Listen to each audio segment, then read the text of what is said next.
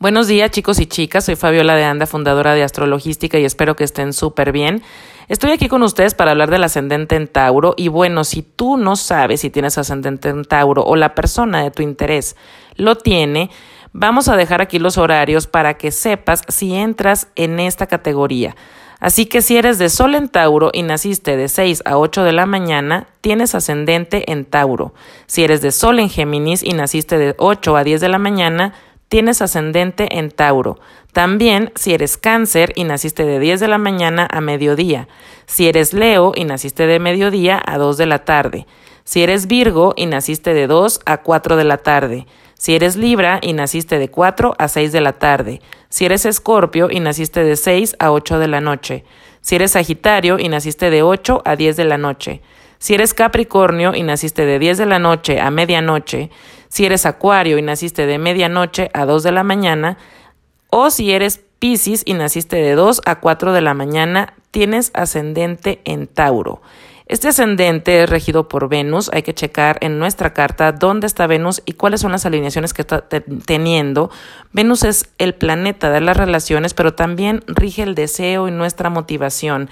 En la Cabala dice que Venus es lo más importante de nuestra rueda zodiacal, ya que sin deseo y sin motivación, entonces nosotros no nos activamos a hacer nada y prácticamente no tomaremos decisiones, acciones, no, no tendremos planes.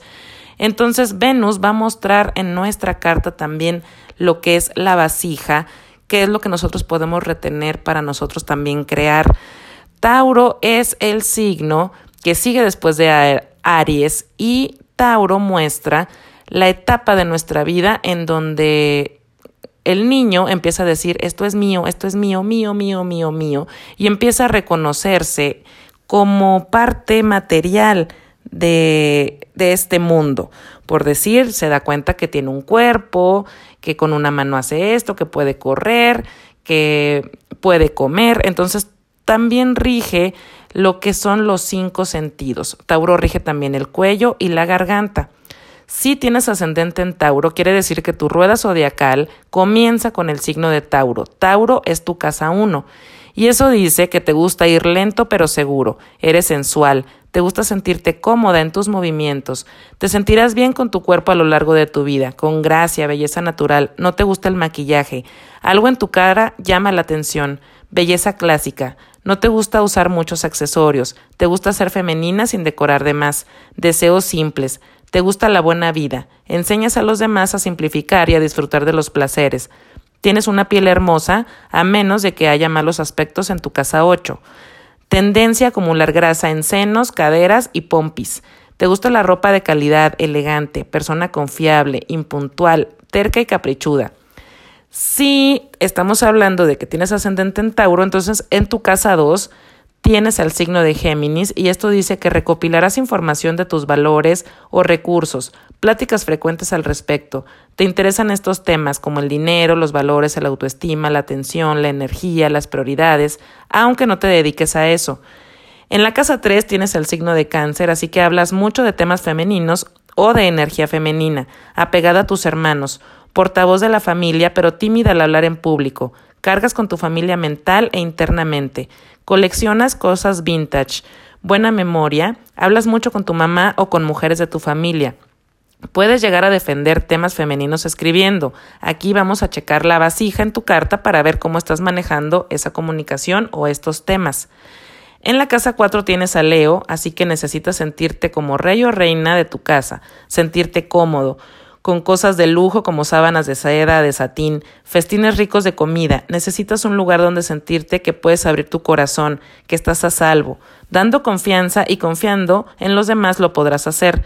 Son llamados dictadores de su familia, son orgullosos de su apellido, abolengo, casa, de lo logrado por su familia, buenos para bienes raíces o de encargarse de lo que hay que hacer o como dividir tareas a cada integrante de la familia. Uno de sus padres es intocable.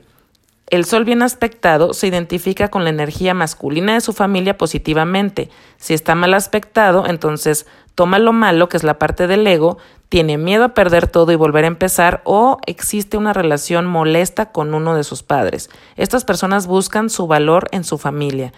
En la casa 5 tienen a Virgo, así que encuentras placer en el trabajo, te gusta trabajar, eres capaz de hacer un hobby, un trabajo real, haces las tareas con mucho amor, se enamoran de personas detallistas, ordenadas, prácticas, pulcras en su imagen, con quien puedan verse realizando tareas divertidas, con mucho amor y con pinta de ser buena mamá o papá, creativos en sus labores, con las manos al cocinar, les gusta alimentarse bien, buenos para cortejar, les gusta y les divierte entrenar, les gusta el orden y pueden trabajar con niños.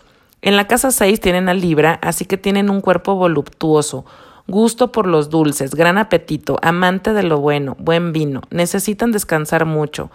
Rey o reina de los placeres del cuerpo, trabajo venusino como moda, maquillaje, creatividad.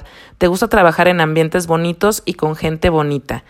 En la casa 7 tienen al signo de Escorpio, así que escogen parejas muy intensas. Proyectas en el otro tus ganas de control, atraes personas apasionadas, atractivas de forma particular.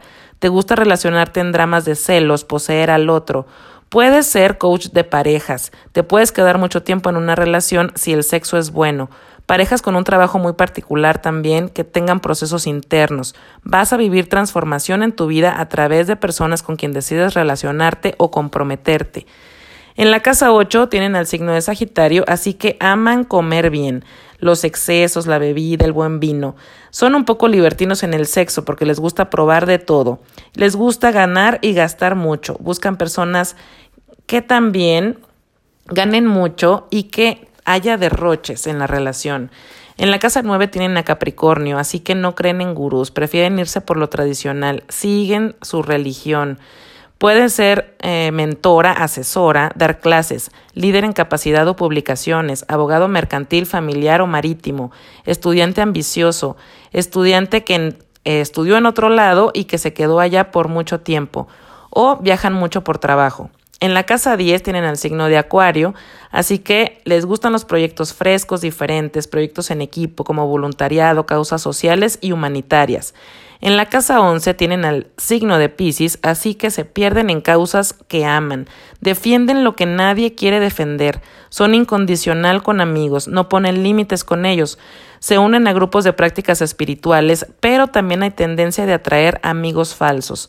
Se debe evaluar mejor antes de dar confianza o entrada a alguien en tu vida. Si se integra bien este signo en tu casa 11, vas a poder liderar grupos de trabajo hacia causas importantes y dar voz a aquellos que no la tienen. Estos ascendentes, este ascendente de Tauro se enamoran de un amigo de siempre o encuentran su soulmate en un amigo de mucho tiempo. En la casa 11 tienen a Aries, así que son activas en cortar procesos psicológicos, son rápidos para pasar duelos, tienen mucha fuerza mental, se motivan por sus pensamientos e ideas, muchas emociones fluyen al mover su cuerpo para que estos salgan y no se estanquen en él. Son determinados, pero tienden a guardar muchas veces resentimientos que vienen de la infancia y que podrán sanar al sentir más en vez de pensar y darle más poder a la mente. Y bueno, esto es en general lo que habla de la energía del ascendente en Tauro. Es importante ver que cada una de nuestras casas, nosotros tenemos 12 casas en la rueda zodiacal, está regido por uno de los planetas y van a tener comunicación entre sí. Esto se llaman alineaciones y que esto va a marcar cómo esta energía en general la vamos a manejar, si va a ser fluida, si va a haber tensiones para manejar ciertas, eh, ciertos planetas o ciertas casas. Para eso, si a ustedes les interesa una consulta particular o que podamos investigar un poquito más sobre la persona de su interés, pueden entrar a mi página www.astrologística.com. Ahí viene el producto de la carta astral. Si te interesa una consulta online, que bueno, puedes hacer preguntas ilimitadas, vamos a checar ahí progresiones, eclipses, todas las alineaciones del 2020. Pero también tengo un producto que se llama Carta Detective y si a ti te interesa saber un poquito más de alguien a quien estás conociendo o que quieres conocer más, ahí puedes dar un clic, poner los datos de esa persona y en 48 horas tienes un reporte que te va a estar dando índices e información general de esta persona para que puedas saber un poquito más si es lo que te interesa. También eh, pueden seguirme en mis redes sociales, en Instagram como arroba astro-logística. Ahí voy a estar poniendo siempre información sobre las, las alineaciones y movimientos planetarios más importantes. y también ahí pueden enviarme un mensaje directo para alguna consulta o alguna duda que tengan. Bueno, espero que esta información haya sido de utilidad para ustedes y nos escuchamos la próxima. Gracias.